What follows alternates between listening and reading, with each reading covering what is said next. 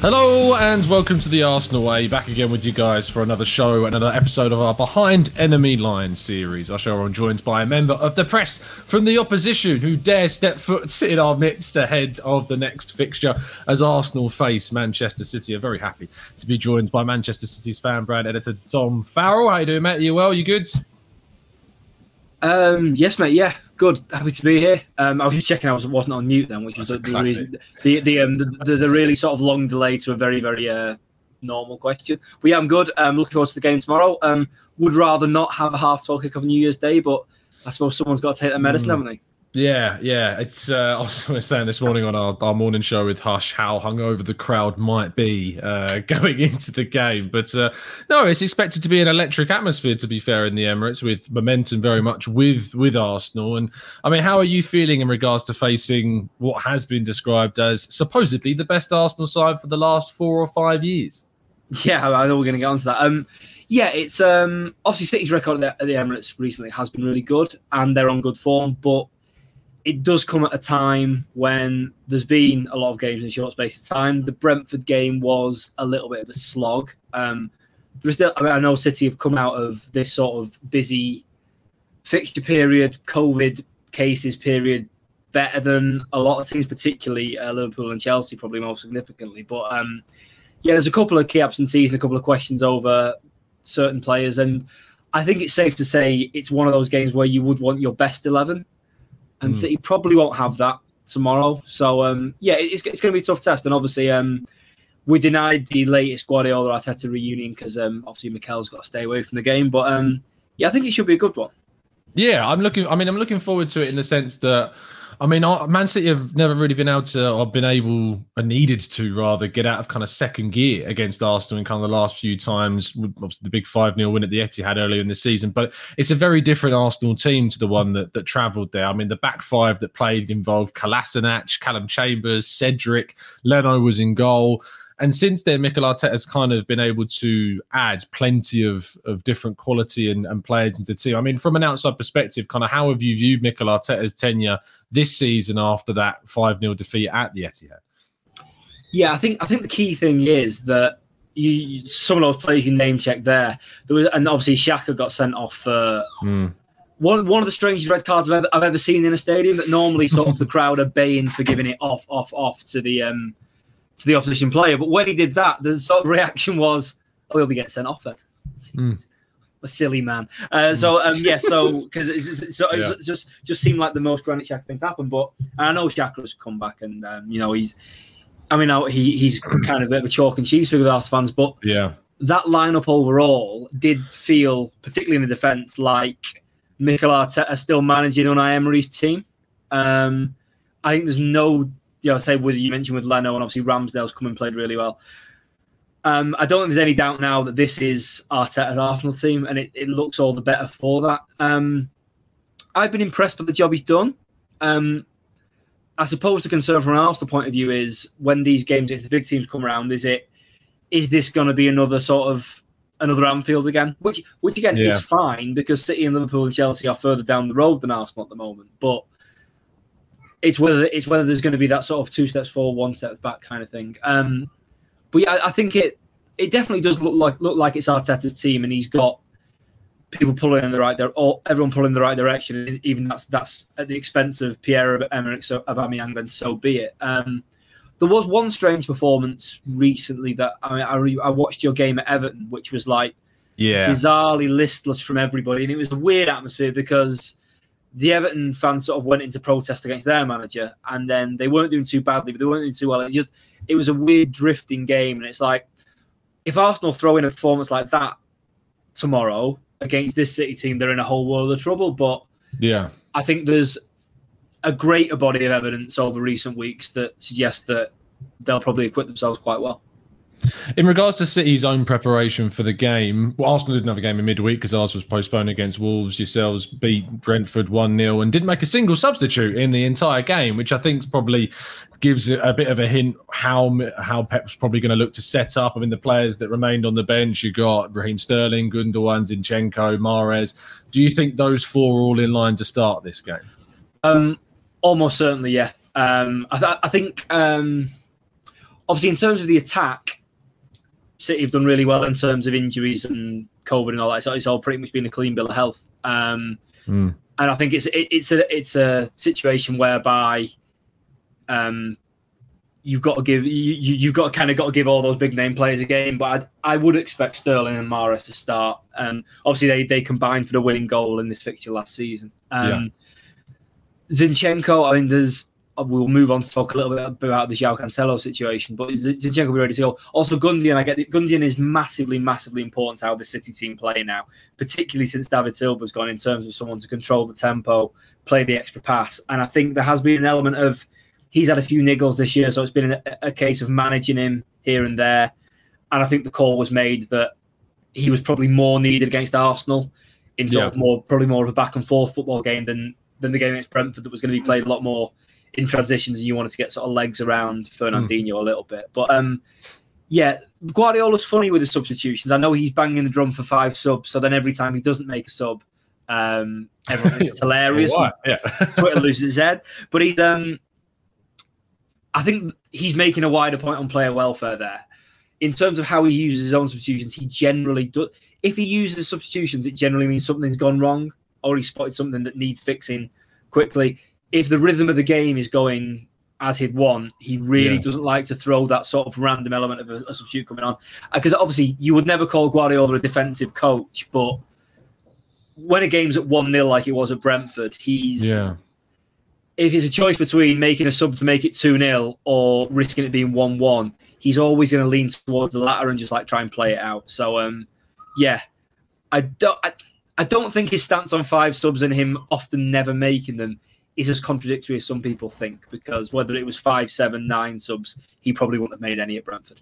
True. Yeah, I mean the ones the, the front three that started Foden, Grealish, and Jesus with Mahrez and Sterling, we expect to probably be the players that come in.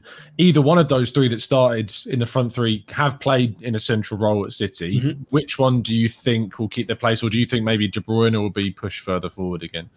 Um, well, yeah, I, I think it's it's out of those two. I think of the three that started, and not not just he scored the winning goal.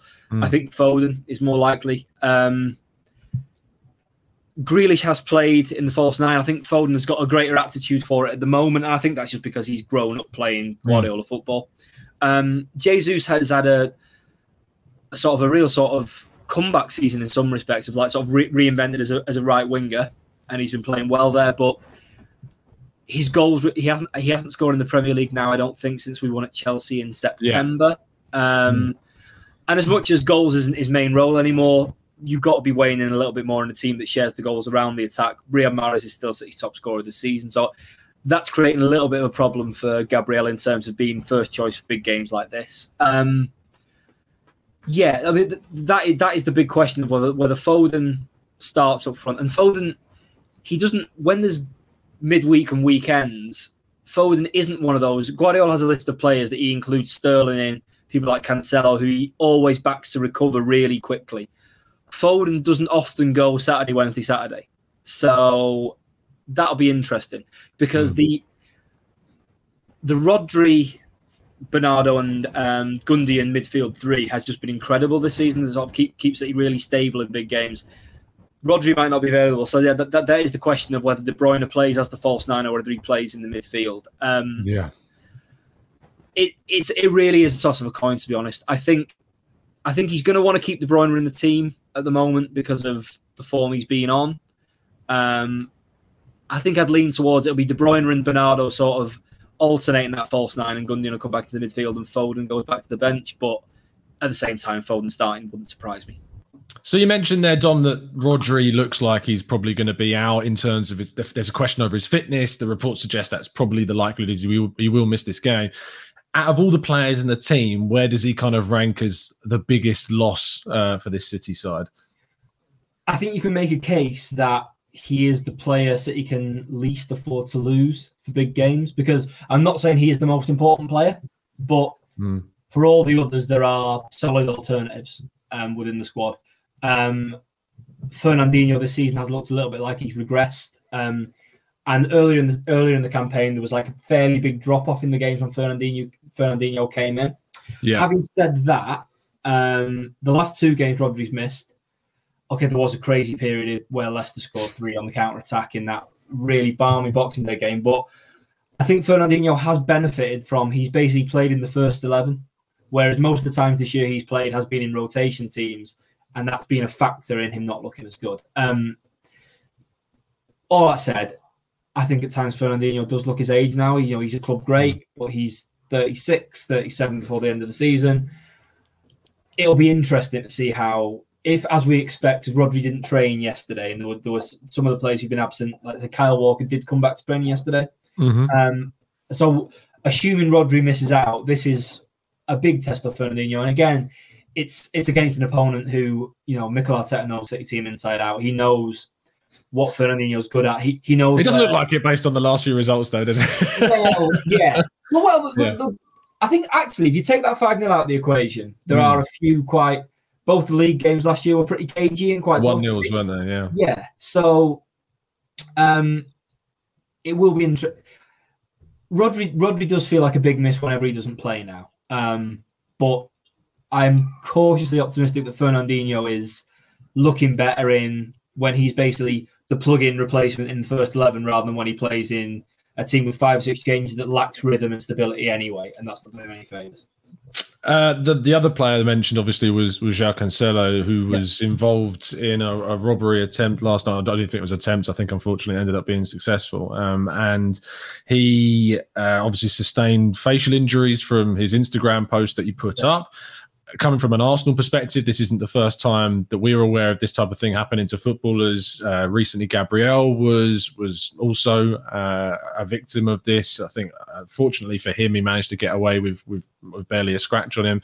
Um, and then previous to that, Ozil and Kolasinac were involved in a robbery attempt as well in broad daylight. In their, in, I think they were followed in their car back to to wherever they were staying. So it's becoming frustratingly more common. Um, but specifically on the João Cancelo incident, how do you think this will affect him? And I know that he um, has, has suffered with personal tragedy in the past. Is this how difficult is this going to be to kind of move on from in Um, such a short space of time as well? yeah, it, it's really hard to speculate on. Um, and obviously, Mm. goes without saying, it's a situation where the player's welfare, the player's mental state has to be the priority. Um, but I think, I think in these situations, it, it really just depends on the individual. I mean, the, the example I call to mind from City, which isn't um, isn't related to a robbery or like some of the crime incidents you mentioned there with the Arsenal team.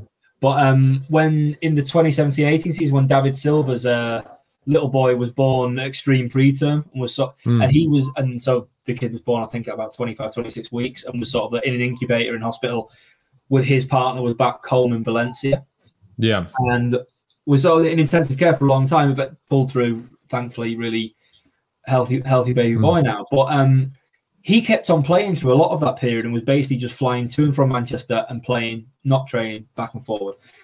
And it was kind of what he uh, uh, what, what he wanted to do. And when he was out on the pitch, he wasn't thinking about any of the horrible problems in his private life and his family life.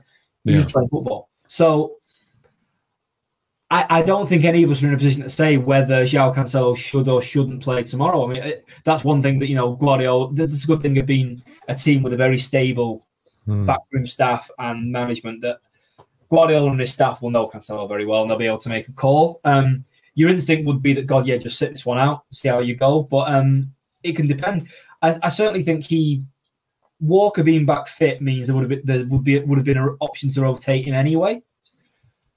At the same time, he is someone who does just seem to play every game. He seems to sort of you know have incredible sort of recovery, regeneration, sort of playing playing three times a week. So it'd have been a candidate to start. But yeah, it's um Walker and Zinchenko both been fit means that it's not a problem to take him out if he needs it at all. Um, but yeah, I th- it's it's it's going to be a call for João and Guardiola and all the rest of them to make. Really, it's not, not one where I, I could really be too sure either way. Yeah, uh, I think it's obviously a situation that, as you said before, we can't really speculate on, but it's it's just worth bringing up and, and mentioning that. Honestly, we just hope this sort of thing just stops. And I mean, it's, it's ridiculous that we're having to cover this, and, and it's not exactly the first time either. Um, to round out the show, I was going to say on a more of a positive note, but from an Arsenal perspective, it might not be. Predictions uh, for the game, Dom. What are you going to go for, scoreline wise? Um, No, I do. I am. I am aware of the fact that I predicted a tight game earlier on in the season and it ended up being five 0 But Well, As don't we've said, predict that again. as, as, as we said, this is a different Arsenal. Um, but I just think City are on say it's 10, it's 10 Premier League wins in a row now. They're on this sort of this rumbling rhythm they get into middle in the middle of the successful seasons. So I'm going to go two one to City. Okay, I'm gonna. I I said two one Arsenal very optimistically, but I mean if if it was my, if I was thinking without any optimism or, or heart in the prediction, I probably would have said again a one two nil to, to Manchester City. I, if you offered me a draw, as most teams would facing Man City at the moment, I'd snap your arm off for it. But to, the fact that even from that Man City perspective, to predict such a change of, of game and scoreline since maybe the 5 0 defeat early in the season, it kind of shows that progression that Arsenal have made in that time. So, yeah. But, Dom, thank you so much, mate, for coming on the show. As always, tell people where they can find you. Yeah, I'm uh, I'm on Dom Farrell 1986 um, on Twitter, um, and we are City is ours, which is our little city corner of the Manchester Evening News website. So you can check out all the Arsenal preview stuff on there. Absolutely, do go give it a read, and of course, all the fallout. If you, I mean, Arsenal fans, if we lose, may not want to, but uh, I mean, if we win, there might be some uh, fans taking solace in that. Anyway, a massive thank you again, Dom, for coming on the show. Make sure you drop a Pleasure, like on the video, people. You can follow myself at Tom Cantor Media and the Arsenal Way at the Arsenal Way N5 on Twitter. We'll be having more shows and reaction to the game once it's completed on Saturday. Have a fantastic New Year's Day, and we will see you again very, very soon. And as always, keep following us down the Arsenal Way. 49, 49, and it's